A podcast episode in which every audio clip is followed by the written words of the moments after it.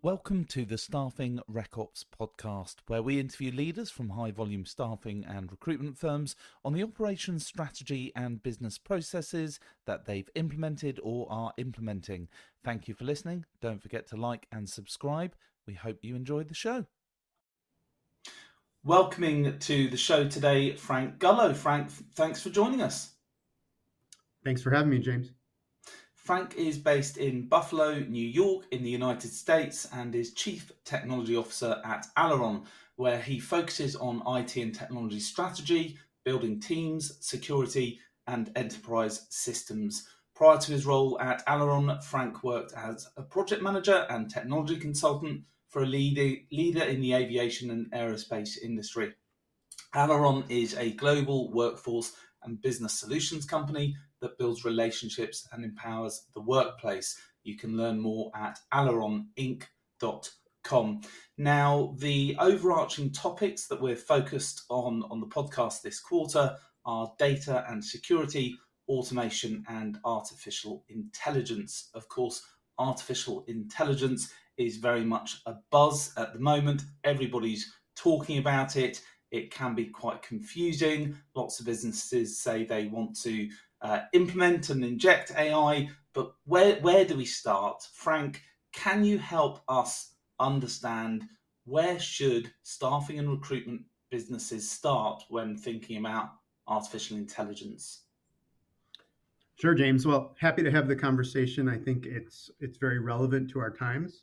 And I think the first thing is AI automation augmentation existed before November 30th, 2022. And the reason I say that date is I think, look, that's when a very prominent generative AI tool debuted and really captured the imagination of the world and especially business and, and those of us in, in recruiting talent acquisition um, with the power and possibility of this new transformative technology. So I think since then, um, you've seen a lot of organizational focus um, shift to trying to understand AI um, and, and, how it could help businesses. But it's also um, engendered some new fears and concerns. So that's that's a, yeah. a, really interesting point there, actually, Frank. So, um, I mean, people have been talking about AI for a long time, but absolutely, much more recently, um, it's it's really been on everyone's tongues. Conversations I've had with people many times in the past AI should automation should become automation and integration should happen before looking at artificial intelligence. It's difficult to tell sometimes, isn't it? Everyone talks about AI. How, do we even define as a as an operations person working for a staffing or recruitment agency? How do we even know if something is just some basic automation or artificial intelligence? Yeah, yeah, great question. Again, I, I think going before some of these large language models, you know, there had been many use cases within you know the broader HR and tech ecosystem. So learning, core HR workplace, talent acquisition, talent management. So I think you know to your question, you know, it goes to you know where do you even begin and how do you start to understand the differences? So as I was preparing for our discussion, you know, even just a few days ago, I saw there was a new global survey um, from LinkedIn, largest uh, business social network, 29,000 people worldwide. You know, and some of the responses, um, most are excited about AI, um, but they have concerns. A majority of respondents, 84%, believe AI will help with their career advancement. And then 49%, to your question, are worried that they should know more about AI than they do today. Um, so I think, you know, to, to that point, um, you know, there, there's a lot of discussion and, and thinking about AI. Um, a business consultant I've worked with, Melissa Copeland, um, said that you know generally what you're seeing today is people tend to frame things in two ways. Number one, what can we expect to gain from AI automation, et cetera, in terms of self-service? And two, how much labor can be eliminated or repurposed, you know, in the new world? Um, so, you know, to your point, where does it start? I think before you even get to what is AI, what is augmentation, you know, what is the business strategy? What problem are you trying to solve? So I think that is is always the first case with any new technology. Um, you know, what what are the use cases? You know, in, in your organization, what is the business problem, and then what will be considered a successful um, AI investment. Um, and to that point about determining, do you do you have people in the organization who have an understanding of AI? Do you need to hire out uh, the skill? Um, are, are, there already some pilots, you know, that are happening in your organization, whether they be chatbots, um, AI resume parsing, generative AI for searching, candidate letters, job descriptions, etc. Uh, in short, you have um, sanctioned or, or, shadow AI, um, you know, today. So, so, so potentially, if, if I'm working in operations at a staffing or recruitment firm, and people within the business are telling me we want to uh, leverage artificial intelligence, then just like any other project, I guess I, I should be going around and, and gathering requirements and finding out well what are what are the problems that we're trying to solve? Where do you want to implement ai to solve what problems? And then really look at it as a prioritization as to which of those problems are biggest and what tools are then out there that that offer some kind of ai to solve those challenges. Yeah I, I think it all starts with the business strategy. And from there you know then you could begin to answer some of the questions. So you know part of ai um, it, it, covers a lot of different things. It covers, you know, large large language models. It covers uh, generative tools, but it also increasingly um, it covers data. So, do you understand the data implications organization wide? Where is your data during AI transactions? Is it resident in your organization? Is it on the cloud? Um, who owns and can use the data from generative output? So, again, I think shifting the question to more of these strategic questions helps you put together the strategy instead of jumping right into the tools or vendors um, that you're using. Do you have the right infrastructure today? Um, are, do you have vendor partnerships and consultant partnerships who can help you? Um, are there other AI tools, integrations, APIs out there that are worth exploring? And by the way, how do you keep up with it? Since you know every week we're seeing you know new developments, new stories, new thought leadership. And then what about governance, security, and privacy? I know on your podcast you've touched into the security aspect, very interrelated, um, you know, in terms of how these things work together. And then do you need an AI policy? So SHRM, which is an organization um, within the US and global, um, you know, they've had some articles about um, setting AI policy. Do you need one? Um, and it really comes down to what is the risk tolerance in your organization? Um, do you do you have a high tolerance for risk or a low tolerance for risk? So that that's some of the thing to look at. Frank, for for anyone uh, anyone listening to this outside of the US, um, SHRM won't be as well known. What where can they find information on SHRM? So they can go right to the website. Um, that's shrm.org. Um, SHRM, Society of Human Resource Management and, there, and there's many other um, you know groups that I would recommend for further reading. You can leave in the show notes uh, that I can happy to recommend. Thank you. And and then there there are different types of AI, aren't there? So you, have talked briefly about large language models. C- can you define some other types of artificial intelligence for the listeners? Sure. So you know, I think you know within the HR and recruiting and talent acquisition space, you know, I would just I would point to some of the the common applications we've seen. So um, I think generative AI has been what has been gathering a lot of the attention. You know, requesting information from from large language models. Um, but otherwise, within HR, you have you know AI applications and learning, from coaching to content creation, curation, social learning within core HR and workforce, time and attendance, payroll, employee self service, um, and talent acquisition, sourcing, screening, um, matching, scheduling, and assessments. And then in talent management, um, team development, I- employee engagement, sentiment analysis, and mobility. So all of these will, will have different applications for AI um, that you're seeing now and, and that you're seeing you know continue to be developed. So, what have you been working on at Aleron?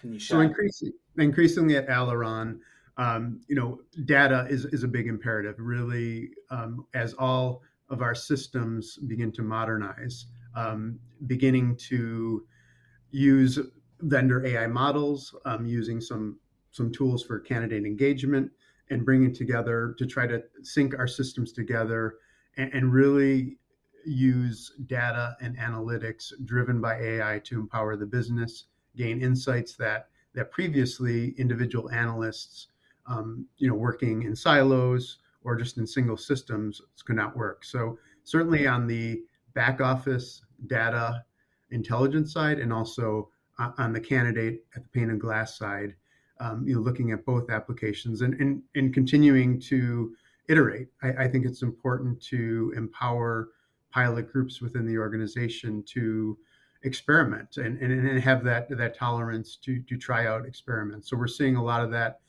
with um, low code, no code, process automation, um, you know, small tools that that connect different applications using um, that combination of AI, augmentation, and, and automation. So, have, have you actually gone live with either AI tools that you've you've purchased off the market or anything that you've you've built and implemented yourself? Absolutely. We've we've used several pilots on the candidate side as well as through some of the big cloud providers that built them into their their cloud native platforms. Um, so you know we're continuing to invest. We are um, in creating a new uh, committee within our organization that is intentionally cross functional. So it's not just IT, but it brings together the business, it brings together HR, it brings together recruitment to really look at you know what are all of the common applications and, and where do we need to think of next. So we're increasingly looking at what policy do we need, if any, so you know that that's one of the areas we're, we're focusing on today, and you know likely we'll have our a recommendation this fall as, we continue to meet on this. What what what would you say is having the biggest impact at Aleron at the moment, or is that what you're trying to define with this committee? You know, I, th- I think from a strategic perspective, data and analytics, you know, is, is a strategic priority that we've cascaded down and AI has now matured that it, it can meet that project that, that had already been in flight. In terms of, you know, from a um, engagement perspective with, with the associates we have, I, I, think you're seeing people are using it today, and it, it's more trying to meet them at, you know, what are you beginning to experiment to do your job better, and how can we bring the tools at an enterprise level with the appropriate governance so we're providing those tools and, and meeting you halfway. So I think at a corporate strategic level, data analytics, security, and then at the associate level, you know, using different tools. People are experimenting. They're doing that at work. They're doing that at home. So it's it's an, an exciting time, but it's also an overwhelming time in many ways. The the data part and reporting really interests me. Are, are you talking about predictive analytics? or what are you talking about when you when you say AI with data?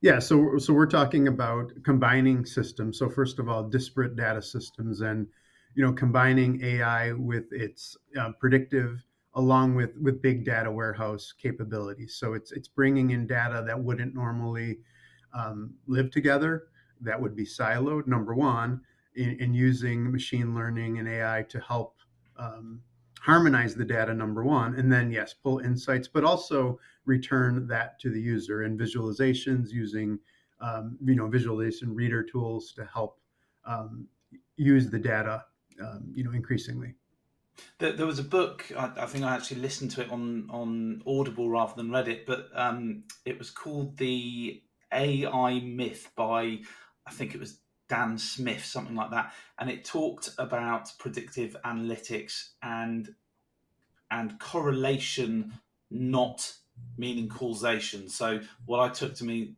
that that to mean was it can predict stuff based on the history that you're feeding into it, but that doesn't necessarily mean it's going to predict correctly moving forwards.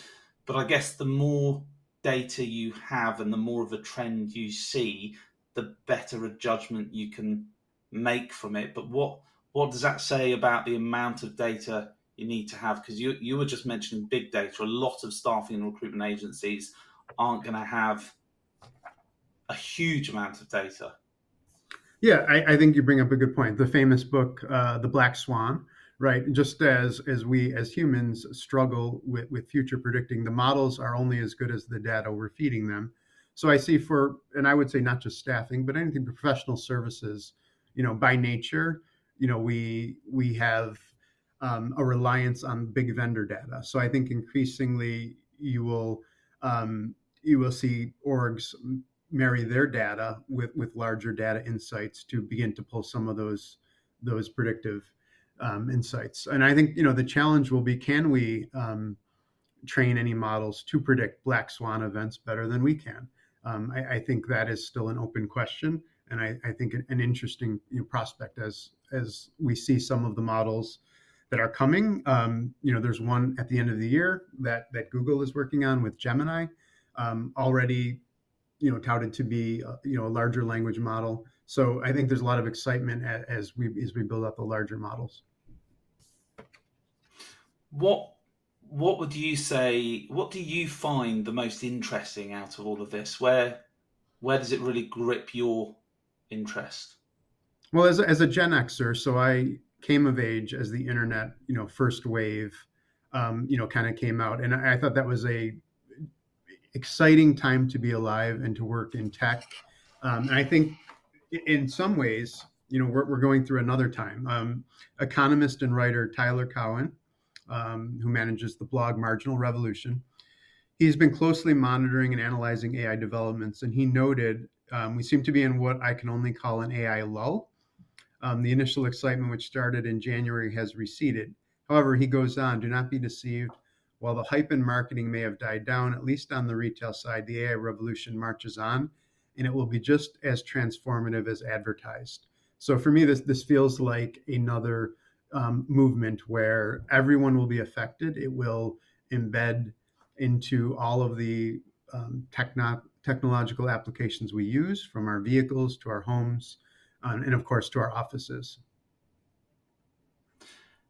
And what do you predict as what do you predict as having the biggest impact on your recruiters themselves? I, I, think the candidate experience, you know, that's been talked about a lot. There are organizations, the Talent Board, for example, all about candidate experience.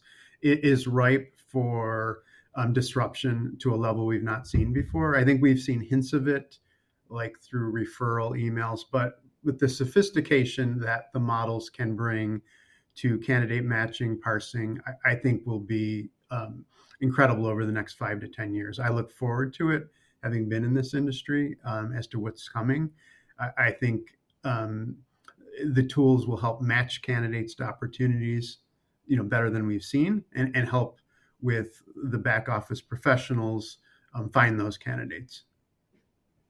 And what would you say has been the most challenging thing for you personally in the journey that you've been on so far? I think it's managing the concerns, often which are born out of fear. Some of the ones that we've seen, which I think are, are, are mirrored in the thought leadership, uh, people fear job displacement. They tend to think of displacement versus the the jobs new technologies will create. Um, I think there's ethical concerns. You know, AI bias is, is certainly something that we all need to to watch. Misuse, right? You know, AI in the hands of, of the few or the powerful. Environmental impacts. Some of the, the chips powering AI systems, you know, require a lot of water.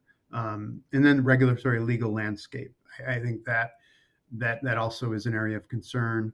Um, you know, who owns the AI content, as we've talked about if there was one overriding tip that you would give to anyone listening to this that is starting on their journey right now, you, have given some really good advice in terms of um, the the underlying things that people should be working on as they start looking at this. But if there was one key tip that you would give, what would that be? What's the very first thing that uh, an operations person should be considering? Sure, and, and again, I, I think we touched on it before, but AI is very easy to get lost in the terminology and words. The BBC just had a AI A to Z, um, but I think fall back on your basics, st- strategy, and your project management. Like any other technology investment, you know what what is the problem? What is the budget? Do you have executive buy-in? I, I think that helps demystify what you're trying to do, brings in the appropriate experts who you may not have um, and then that will allow you to go from there. So that may um, lead to just doing a few pilots, or or it may lead to this is an enterprise initiative. You know, we need to fund it from the top, and, and it needs to be a top five, you know, strategic initiative over the next three years for us. But I would say to try not to. Um, you know, to fall into that, um, you know, chasing the, every every AI story, but but to fall back on what you do best. Well, Frank, thank you so much for being on the show today. And uh, yeah, thank you very much for your tips and guidance. Absolutely. My pleasure and happy to, to share additional information. Thank you to our listeners. Please like, subscribe, and share. And more importantly, let us know if there is someone you would like us to interview on the show and what you would like to hear them talking about. What strategic and or operational changes are you planning to implement in your staffing slash recruitment firm? Lastly, thank you to our sponsor Employee, providing front and middle office solutions to a range of staffing and recruitment organizations on the Salesforce platform. That's all for today. James Lawton signing out.